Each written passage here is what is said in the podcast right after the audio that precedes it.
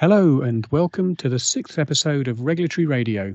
In today's episode, we'll be looking at what the future holds for regulatory science and where we think some of the most interesting developments will be seen.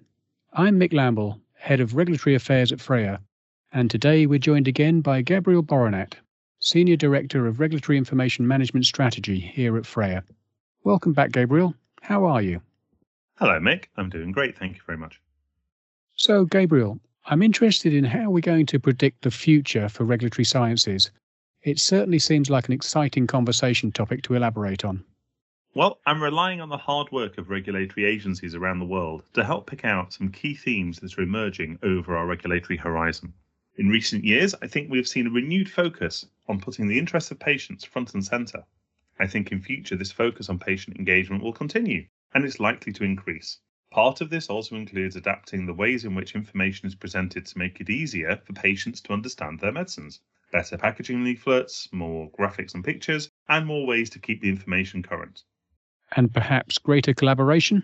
Yes, I, um, there is also growing interest in regulatory reliance, meaning the acknowledgement and acceptance of regulatory decisions made by other regulatory networks. This is an opportunity for harmonisation of regulated products, simplification of approval processes, and can speed the time to patients for safe and effective new medicines. And what about the use of digital tools? Modern technology is helping to provide better understandings and capabilities for managing data. Of course, we have access to more data, but we can make this more structured data with improved analytic tools and in enabling insightful interpretations of data. This could also help to reduce long-form narratives and provide more transparency for the ways in which clinical data is interpreted. In practical terms, then, what does this mean for patients? For me, this means, firstly, more representation of patients' interests throughout the life cycle. For example, better provisions made for transparency and openness around the conduct and outcomes from clinical trials. I think it means involvement of patients during guideline development and perhaps more visible participation of patients and their representatives during the regulatory review phase. Strategically, I think unmet patient needs can be prioritised for innovation and product development as a response to gaps in therapeutic cover. And I think a shift in emphasis to help patients make their own informed decisions and raising their understanding of benefit harms of proposed treatments. Common patient behaviour already is to search the internet for information about prescribed medicines.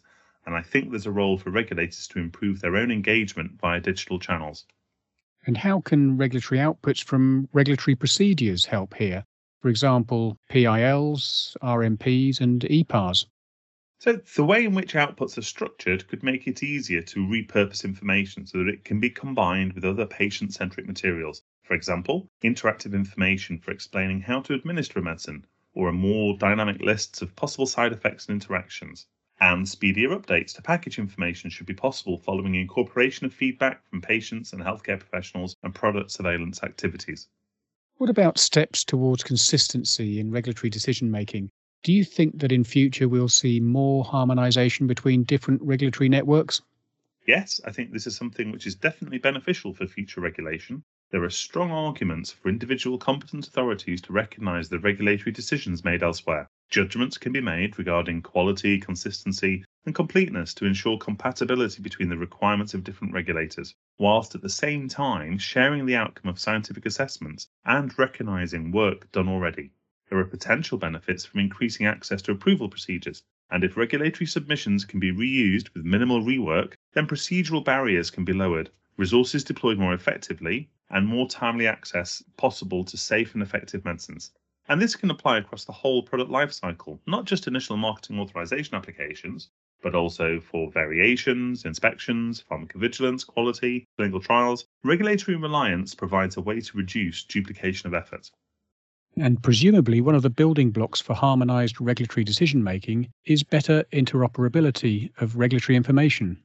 Yes, good point. Historically, there has been a dependency on long, complex, self-contained dossiers that support the regulatory and scientific assessment of marketing authorisation applications. These multi-part dossiers require significant overheads in terms of version control, quality control, assembly, distribution. Plus, these burdens are placed both on those who are compiling the dossiers and those who receive the dossiers. In future, I think we will see a wholesale move towards structured submissions, dossiers replaced by data. This will provide benefits of integration, automation, validation, scale, and efficiency of processing. The benefits seem clear then. So what are the first steps towards realising this vision? So solid foundations are required that address the need for technical interoperability, that's common open standards, and semantic interoperability, and that's common understanding of control terms used in a regulatory context. Advanced tools for better data management are also needed to cope with greater volumes of data, integrated data validation, and advanced analytical interpretation of data. Together, these tools can be combined to produce long-form narratives and obfuscating summaries of clinical studies. How close are we then to this vision of harmonised, structured regulatory data? Well, we're already seeing implementation of the I S O I D M P group of standards for the identification of medicinal products and pharmaceutical products and substances. This is a complex undertaking, and implementation within the European system is currently running many years behind schedule. But it promises to deliver consistency in how medicinal products are defined and identified. Work is also already ongoing with the W H O, the F D A, and the European Union to harmonise implementation of pharmaceutical product identifiers. And there is great interest from commercial organisations who want to develop cloud-based, data-driven, regulatory information sharing platforms. These concepts are already beginning to stretch beyond shared repositories and into platforms for provisioning dynamic regulatory interactions.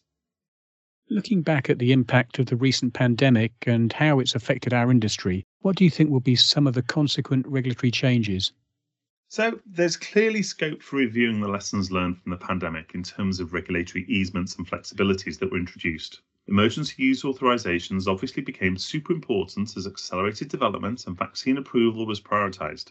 I would hope that risk-appropriate preparations will be established in case of a recurrence or in an anticipation of the next possible pandemic. The challenge of expedited or accelerated approvals in response to public health emergencies will in future lead to more integration of regulatory assessments of benefit risk or benefit harms with clinical assessments of effectiveness and benefit cost. This will help to incentivise innovation at times of urgent need and threats to public health, and can bring greater certainty during development regarding the path to reimbursement and commercial agreements. Very interesting. And predicting the future is often an inexact science. But I agree that some of the future capabilities that we've talked about today will soon become increasingly important. Are there any last insights you can share about the regulatory futures we've talked about today? Beyond advances in regulation of medicinal products, I think that in future we will see increasing oversight of medical devices as they are brought under the same regulatory roof as medicines. E M A office space in Amsterdam seems to be well planned in advance for such an increase in capacity and capability.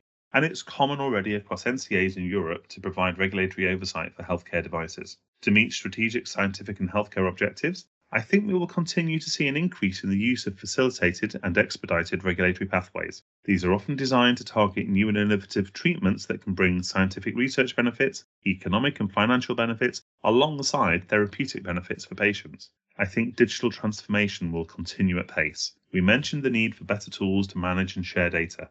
This comes with requirements for better capabilities to manage regulatory information as an asset, and there will continue to be modernisation and integration of platforms to extract the best value from scientific data whilst also driving operational efficiencies. Well, thanks, Gabriel. And that marks the end of this episode. Thanks also for, for such an interesting discussion on this fascinating topic. Perhaps in a few years we should look back and see which of these predictions have come true. That would be fun. I think we should definitely set a reminder for the future. I agree. Definitely worth revisiting these topics. Well, that concludes today's discussion about the future of regulatory science and brings us to the end of Season one. I hope you found it interesting, and please take time to tune in to the other episodes from this series of Regulatory Radio. Thanks for listening, and see you next time.